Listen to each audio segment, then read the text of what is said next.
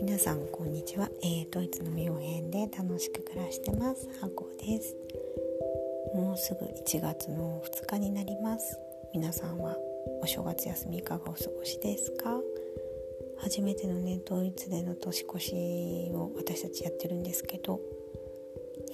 日本ほど楽しくないです。ロックダウンもあってねどこにも行けないのでつまんない。と思っております。私たちのねこのつまんないを楽しくしてくれたのは、えー、こっちでできたお友達なんですけどお友達夫婦というか家族がね遊びに来てくれたり遊びに行ったりというのでこちらねドイツでは、えー、2家族まで最大、まあ、大人の数は、えーと、と5人まで。14歳以上が5人までの2家族だったらあの一緒にあの空間を共にしていいっていうことでそのルールをねしっかり守って私たちはあのいろいろとやり取りをしてはい楽しんでおります。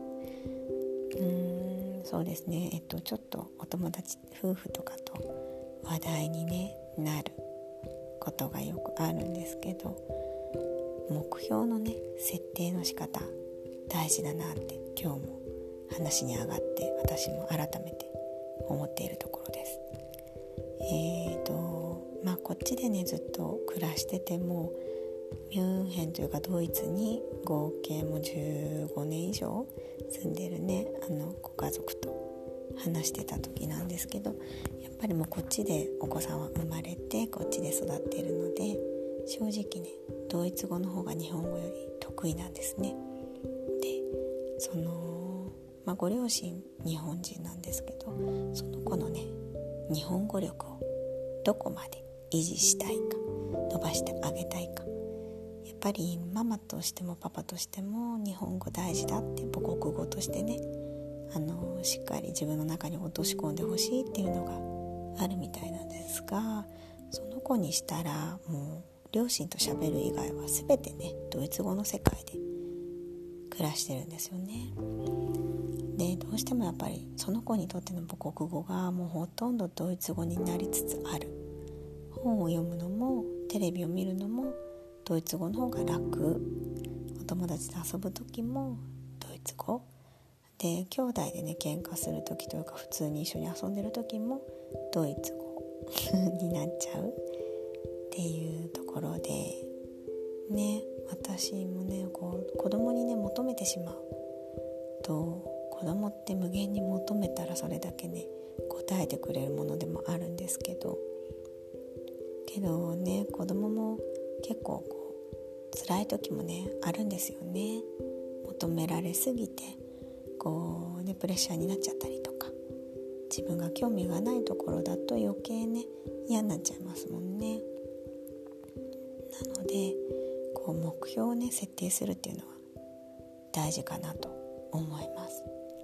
目標を設定すればそれに対してじゃあどうしたいかどうすべきかが自然とね見えてくるのであまり迷うことっていうのはねないんじゃないかなと私はね思っております、まあ、例えば、まあ、子供だけじゃなくてね主人とかなんですけどあの、まあ、英語のね技術というか、まあ、いもう英語でね仕事をしているので英語を習得したい。っていうかもう習得私からするとしているように見えるんですけどけど彼としてはまだ足りない。で英会話をやりたい。で英会話をじゃあちょっと高いやつやった方がいいのかななんて迷って決められてなかったんですよね。うんじゃあ結局ねどこまで行きたいのっていう話でもう TOEIC もね900点以上とか取ってるんですよね。だからそんな TOEIC を伸ばすというわけではない。じゃあ会話？会話を中心にしたい。じゃあ会話としたらそのレベルは？設定はどうします？みたいな。その設定に合わせたやっぱ先生や英会話教室をね選ぶべきだと思いますしね。だからどうしたい？どこまで自分のレベル持っていきたいのか。今こうどこに自分がいてどこにこうゴールは持っていきたいかっていうのをもう少し明確にしないと英会話教室とかね先生とか選べにくいんじゃないのって話をして。たらなんか「あそっか」とか言いながらその後はね自分で考えてましたけど。人なので。だから子供としても、まあ、私もねこう生活圏をドイツに最終的にはしたいなと思いがあるんですよね。だけどまあ子供たちのねドイツ語と、えー、日本語のバランスだったりとか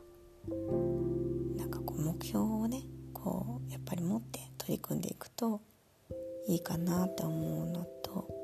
あとはやっぱ努力することをね楽しんでくれる子に育ってほしいなっていう思いがあるので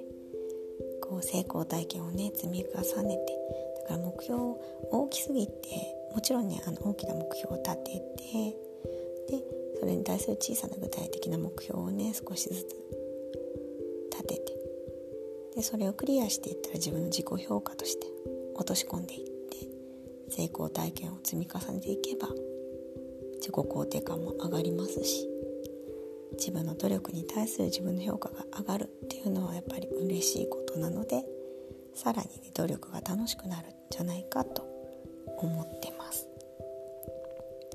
これはねあの本当にありがたいことに私は看護の勉強をしてその目標看護って計画を立てるんですね。その人が。結局はどうなってほしいか。今病気とともに例えば暮らしているその人がじゃあ最終的にはどうなってほしいのかっていうのをあの患者さんと一緒にディスカッションしながら目標を設定していくんですよね。大きな目標それに対する小さな具体的な目標。じゃあ今日のリハビリのメニューはどうなのか。検査はどうなのか。とかね。あとは不安はないか。もし不安があったらその不安を解決するためにはどういう具体的な行動が効果的なのか。先生と直接お話をする方がいいのか。それともねあの先生からの説明を聞きたくない。聞かない方がいいっていう人もいるんですよね。まあ、その人その人に合わせた。プランを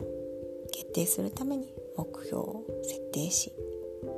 っていうねこの看護計画を立てるのが私大好きだったんです。結構ねあのナースって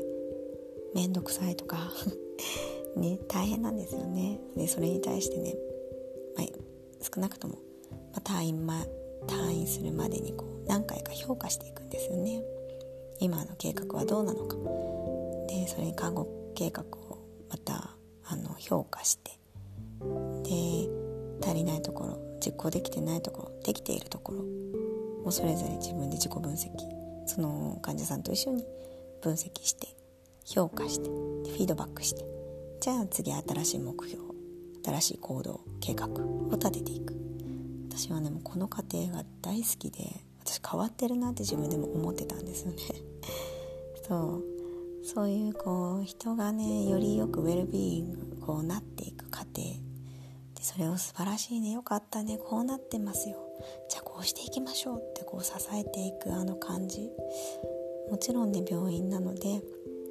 うまくいかない場合もたくさんあります。亡くなってしまうケースもねたくさん見てきたんですけど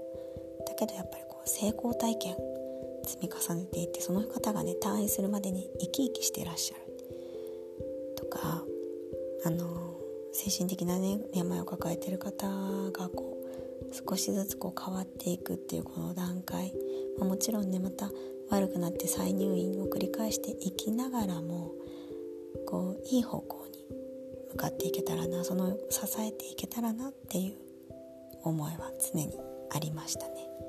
今もあります。そうあの頃の思いを今はねあの病院には勤務していないので身近な人たち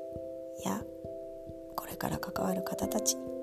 そしてまた自分の子供たちに